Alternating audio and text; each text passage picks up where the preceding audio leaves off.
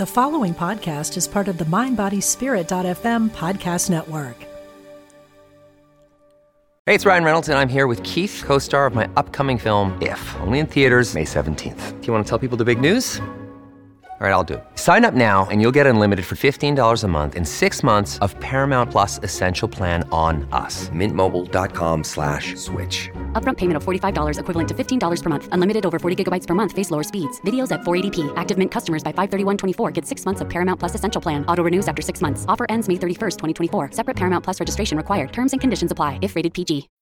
When you need mealtime inspiration, it's worth shopping Kroger, where you'll find over 30,000 mouthwatering choices that excite your inner foodie. And no matter what tasty choice you make, you'll enjoy our everyday low prices, plus extra ways to save, like digital coupons worth over $600 each week. You can also save up to $1 off per gallon at the pump with fuel points. More savings and more inspiring flavors make shopping Kroger worth it every time. Kroger, fresh for everyone. Fuel restrictions apply. Empower Radio presents The Miracle of Healing with Lisa Campion. Meet healers, learn different modalities, and hear empowering stories of people on their healing journey. The Miracle of Healing on Empower Radio. Here's your host, Lisa Campion. Hello, I'm Lisa Campion, and this is The Miracle of Healing on Empower Radio, where conscious people come together to explore the world of healing and heal the planet, one person at a time. So, wow, what do we do? How do we stay spiritual during crazy times? And maybe you're a person that's like me where you you might feel torn between staying informed and staying sane. Maybe you feel too tr- stressed out to meditate or too anxious to roll out your yoga mat and do some yoga. But the truth is is the world gets more and more chaotic and confounding. We need spiritual practice more than ever and our souls need deep sustenance. So thankfully, we have people like spiritual teacher and author Philip Goldberg, um, who writes incredible books like um, Spiritual Practice for Crazy Times. And I'm super happy to have him on our uh, on the call today to talk about how we can maintain our peace and poise in our spiritual nature even now. So welcome so much, Phil. Thank you for being here today. Good to be with you, Lisa. So I, I think it's incredible that you wrote this book um, before the pandemic. Can you tell us a little bit about how that even yeah. happened? I, ever since the book came out, I, everybody's praising me for my fabulous timing. Uh, but, but the truth is, I wrote it last year in 2019. I started in the spring. It was done by the end before the end of the year, and um, and I wrote it because uh, we may it may be seen tame by comparison, but um, things were pretty crazy even then. Mm. You know, there was all kinds of stuff going on, and um, people were feeling overwhelmed, afraid, angry, torn, confused. Uh, families were being, you know, split apart by political factions and um, and a lot of people were having the kind of uh, distress you, you you alluded to, trying to stay sane and and also be well informed. And I kept hearing people I know and people I would run into because I, I I I have a podcast. I speak to people all the time, and a lot of people were sort of neglecting the spiritual practices that usually sustained them or that they knew they should be doing because of you know they were for various reasons that amounted to uh, the wrong reasons. And so I, I wrote the book to argue actually i wrote an, an article arguing that this these are the kinds of times we need spiritual practices more than ever for for self protection for refuge to to connect with the source of uh, inner peace within us, what I call the sanctuary within us, and as a platform for being in the world more effectively, uh, with with more uh, uh, calmness and stability. That it's not an an escape mechanism. Spiritual practice can also be um, a foundation for taking on the problems and challenges of the world. So I wrote this article, and then my publisher said maybe there's a book in it, and I f- began work. And here we are. And when we uh, established the publication date, we thought, well, you know, late summer, early fall of 2020 will be a good time because the election will be heating up and things might be even a little more crazy. And then the pandemic hit while the book was in production and everything. And and um, and I thought about if there was any window of make to make changes. And I, you know, everything in the book holds up regardless of how crazy, regardless of the circumstances around us. Anytime life is a challenge, anytime even just our personal life is in turmoil, everything in the book holds up. These are perennial teachings that I drew from, and they're useful and practical at any time. So we just basically kept the book as it was with one paragraph added. And here we are. And uh, it's a timely book.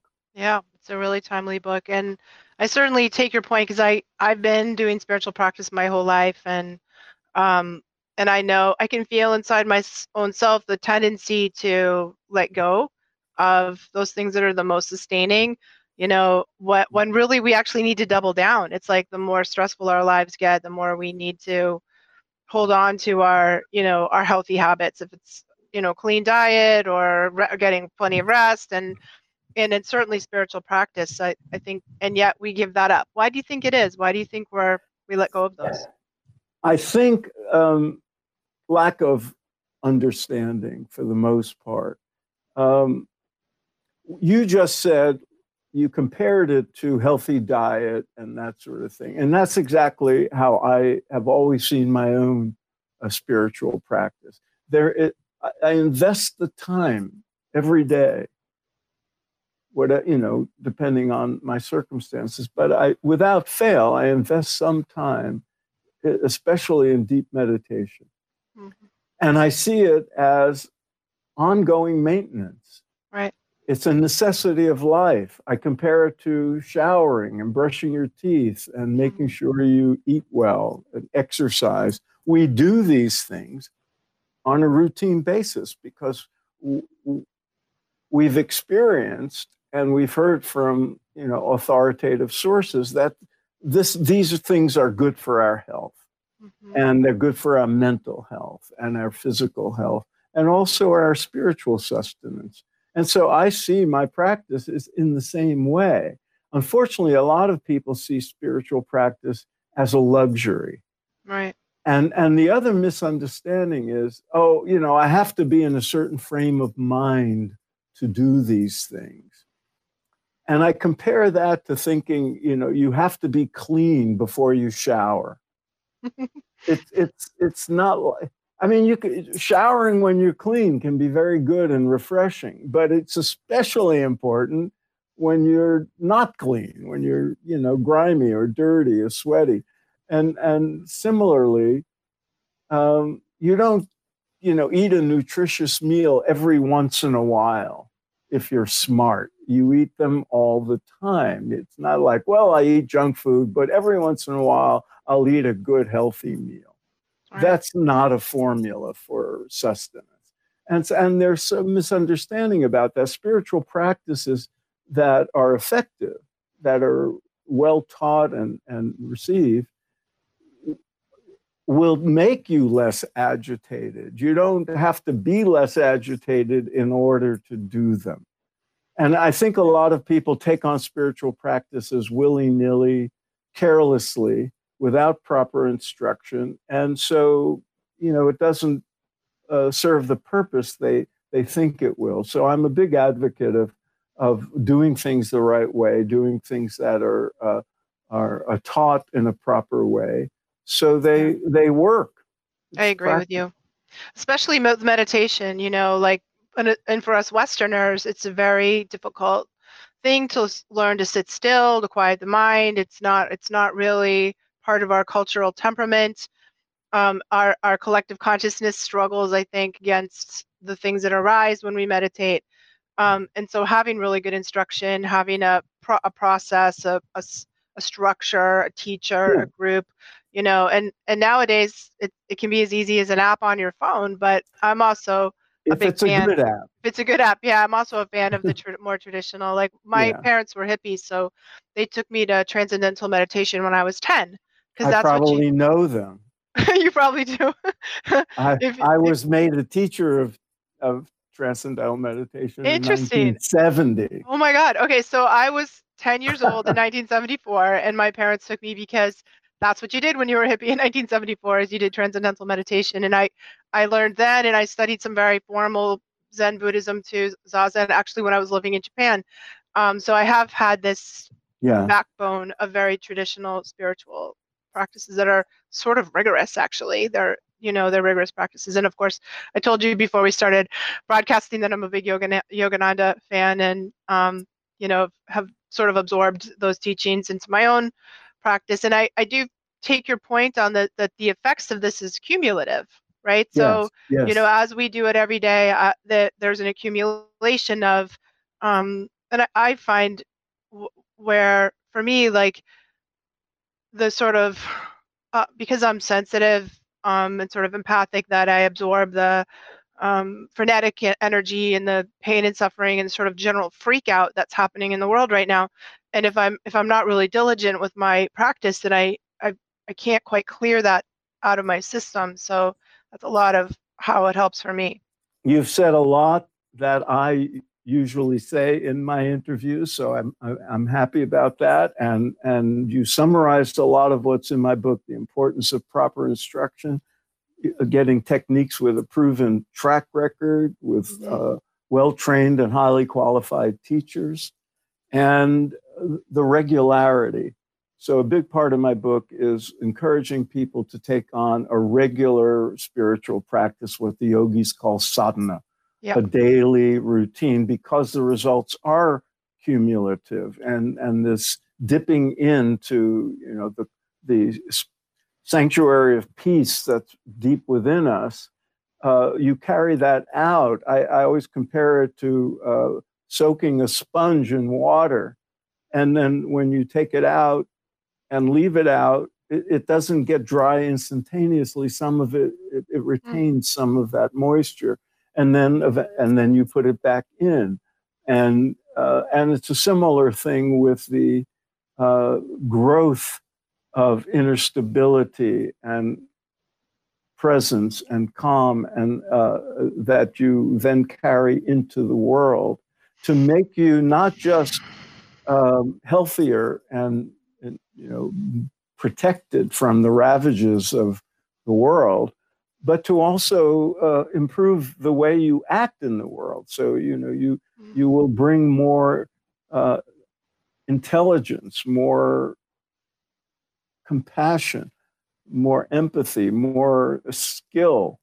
into your the things you do. You know, parenting, your profession, uh, citizenship, whatever it is. So that's what I call the spiritual two step going within and then bringing those treasures out into the world. I love that. And I and for me it's more imperative than ever because I think like well, I mean I work as a healer, so I'm I'm helping people, you know, my contribution into the world is helping people find peace inside themselves, but you know, I I don't know if we were all meditating, if we were all finding that inner peace, if we were all like really dedicated to our our personal path towards enlightenment, if if we all could suddenly do that, maybe that's our contribution. Not everybody is is has the wiring to be Yeah. protesting or demonstrating. Some people really do. The sort of warrior types in the world, you know, Yeah. gain their sustenance from that. But but maybe you know, is it, do you think that I'm right? I mean, could we sort of No, meditate our way to peace in the world? Well,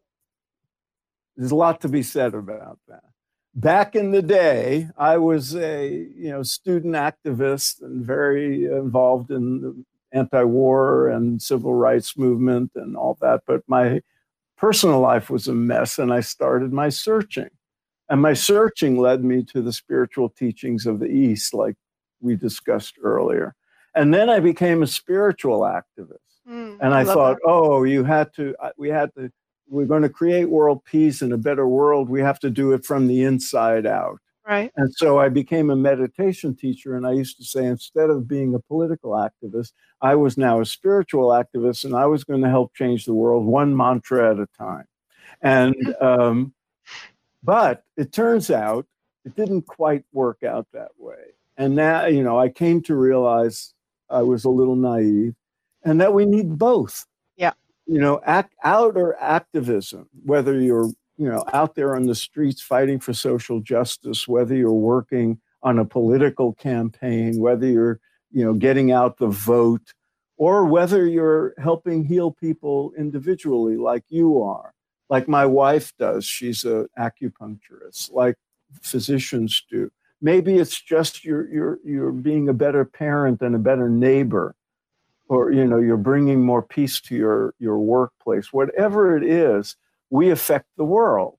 And the, the, the more uh, peace we have inside ourselves, the more we bring out into the world with our good intentions right. and, our, and our compassion. But we do need that second form of contribution. I'm not sure. I mean, it would take a whole lot more people meditating than now meditate Mm-hmm. in, I, I mean, by magnitudes of right. numbers. Yeah. And so I think uh, we need We need both. spiritual engagement, spiritual activism. And there is a tendency in spiritual circles that I try to argue against in my book and in my other blogs and all that uh, toward escapism, toward, you know, we're above that. We don't Mm-hmm. have to be engaged, but you are engaged, even if you're just having a job and a family Right. or you know you you you have an effect on the world so you might as well have a good one I like you that. might as well be a citizen you might as well pay attention to the circumstances of the world So it's one of maybe one of those myths of med- of meditation or myths of spiritual practice that somehow it's about transcending our humanity, when really it's about fully becoming human and engaging in- interiorly, but also exteriorly fully as a human. yeah and i would say it's both. We, you know we are spirits. We are not just as as walt whitman w- said we are not confined between our hat and our boots. We mm-hmm. are you know we are bigger than that. And and and uh, discovering awakening to our spiritual nature transcending our individuality and be, becoming one with the universe is, is part of spiritual practice. But then we come out in this embodied form as lisa and phil with you know our bodies and everything else and our personalities and we engage the world as humans. So we might as well be better humans. Mm. I love that. It's so good. You, you you talk in your book about the inventory of how inventory of spiritual practices. Tell us a little bit about what that is. Well, as I said, I encourage people to take on a deep meditation practice that suits them as a regular uh, daily routine. And then there are dozens and hundreds of other practices we can uh, take on in, into our inventory, into our repertoire to use as needed, whether it's you know certain physical practices or breathing practices uh, you know, that people often do before meditation, or prayer, or chanting, or the other kinds of spiritual practice, but then also uh, interventions for um, when when things when things get crazy, things get agitated, and you need to get back in touch with that uh, inner peace, but you only have a couple of minutes and you're out and about, or you're at work, or you're driving, or whatever it is. There are ways to intervene in that um, turmoil that erupts to bring about some instantaneous calm. There are things we can do on a more uh, sustained level if we happen to have a half hour extra or an hour or a day to you know take a break and have a sabbath so i encourage people to to keep a written inventory of things that fit into these time slots that we can draw on as needed uh, and, that work for us, and to broaden the reference uh, base of what we call spiritual practices. I try to mm-hmm. also, you know, Uh, let people know that, you know, listening to your favorite song, it may be a love song, it may be hip hop, it may be jazz, whatever it is, it doesn't have to be, you know, a spiritual song. But for you, it it can be sacred at that moment. It can be healing. It could be empowering. It could bring you back to some inner peace and elevate your soul. Maybe it's walking in the woods. Maybe it's gardening. Maybe it's calling a loved one. You know, these can also be uh, holy. They can be spiritualized. Um, and so I, I have different categories and different sections of the book relationships, sacred spaces, hmm. um, and you know all kinds of other other things. And and I try to uh, be as practical as possible and as broad based as possible. And so I favored uh, methods uh, that have some uh, track record over time, and but also ones that have been uh, studied by scientists. There's a, a, a, lot of the spiritual repertoire, meditation, mindfulness, prayer, yoga, they've, they've been studied, breathing practices. And, and so we have data that you know validate a lot of these methods. And i tried to favor those because you know i wanted it to be a practical book. That's great. And I, I mean i feel like i'm always looking for new things or things that i can incorporate into my life like you said on a more casual way. And i know that breath can be one of these too right how can we yes. use breath? How can we touch in? Well, you know the the old saying. You know, when when you're upset, somebody always says, "Well, t- take a deep breath." Well, there's it sounds like a cliche, but there's good reason for that, and there's you know scientific proof that yeah, taking a deep breath is calming, and then you can uh, magnify the uh, benefits of deep breath by uh, learning certain sort of add ons. Like if you breathe with the belly, what hmm. yogis call belly breath, or psychologists call abdominal breathing, by just extending the abdomen, you bring in more air, you bring in more oxygen. That alone is a little bit more calming. And then holding the breath for a few seconds, that too adds to it. And then a, a, another very critical one, again, with a lot of data. When you exhale, there's different ways of exhaling. So if, if you're alone, you can go, you know, and exhale forcefully, and that can help. Hmm. If you're, but if you just have to be inconspicuous, or and or you can breathe out and then keep exhaling hmm. beyond the point where you would normally stop and breathe in pulling the abdomen in, extending the exhale.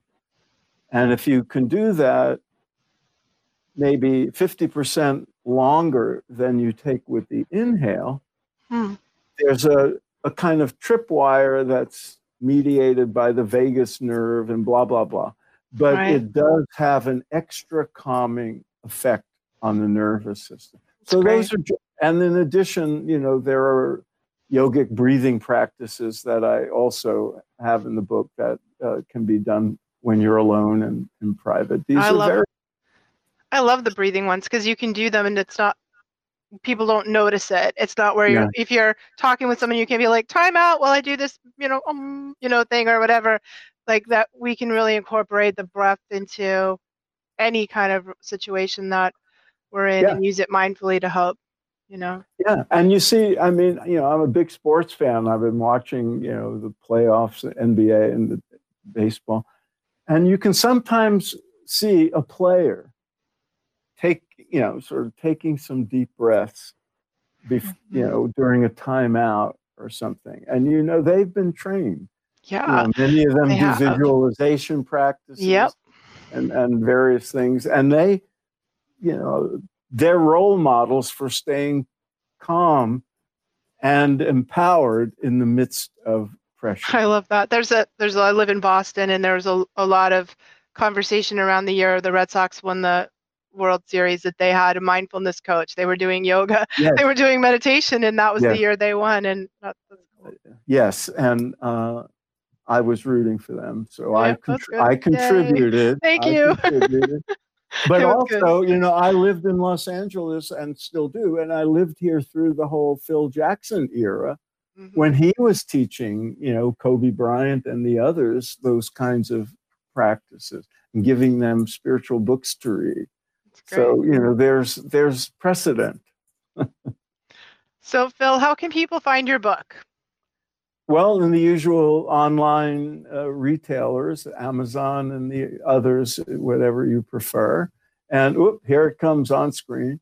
And uh, that's the Amazon page. And people should notice the Kindle version is only $1.99. That was wow. a gest- that was a gesture my publisher made because of the timing of the book being uh, so useful for people now.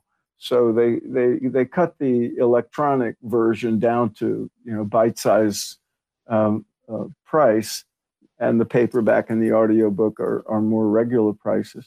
Well, thank you so much for joining us um, today, Phil, and thank you for writing this beautiful book. And there's like I just want to honor the amazing synchronicity that that went into having yeah. it come out when it did, right when we needed yeah. more than ever, and we didn't even know that was going to happen. But there's some. It feels like there's some divine timing there. So thank yeah, you. Yeah, I must have been tuned in. You know, yeah, I think you are writing books for many years, and I've never been this timely. Mm. So. Wow. Well, thank you. Thanks for sharing your wisdom with us today, and thank you for writing that beautiful book. I encourage everyone to run run right out. And I really enjoyed it, and uh, it's so it's just what we need right now. Thank you, Lisa. It's a pleasure to be with thank you. you.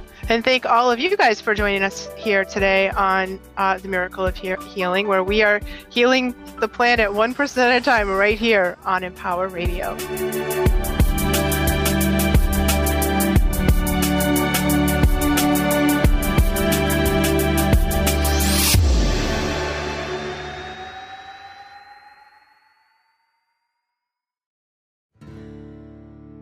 Do you want to deepen your connection to the divine? Speed up your progress on the spiritual path, then tune in to the Spirit Matters podcast. I'm the host, Philip Goldberg, and I interview experts with wisdom, insight, and practical guidance for every seeker of truth. Spirit Matters on the MindBodySpirit.fm network. Subscribe wherever you get your podcasts.